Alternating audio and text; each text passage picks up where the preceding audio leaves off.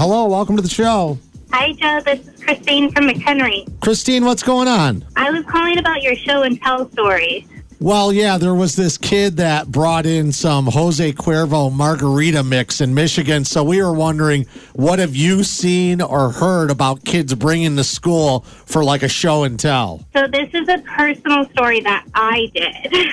Okay. Oh, so I grew up in California, and my dad found like this crazy looking spider with an egg sac in one of our bushes, and we put it in like an old, I don't know, like a cheese ball puff container. Yeah, right. put a netting on it, and we took it to school for show and tell.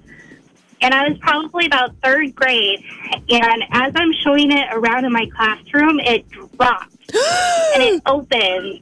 And I'm sorry, Tina, you're gonna get squeamish, but there were little babies, and the spider and the little babies crawling into my classroom. No, no, no. That is a story I guarantee. I guarantee that every child in that third grade class is mortified of spiders to this day. Yep, I love that memory because it was like the most awesome spider like I've ever seen to this day.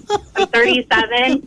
Like it was a fun memory. I just hope I have a daughter that's going to be one tomorrow, and I pray she doesn't repeat my history. Oh my gosh. Not looking forward to that. That is quite a story to share. Thank you so much. Memories of third grade show and tell with Joe and Tina. Have a great day, Christine. Thank you. Thank you guys. Our number 800-861-1055 800-861-1055. I had to refresh on Facebook, see if there's any comments on there about show and tell what you brought like Christine was saying or something you remember somebody bringing in.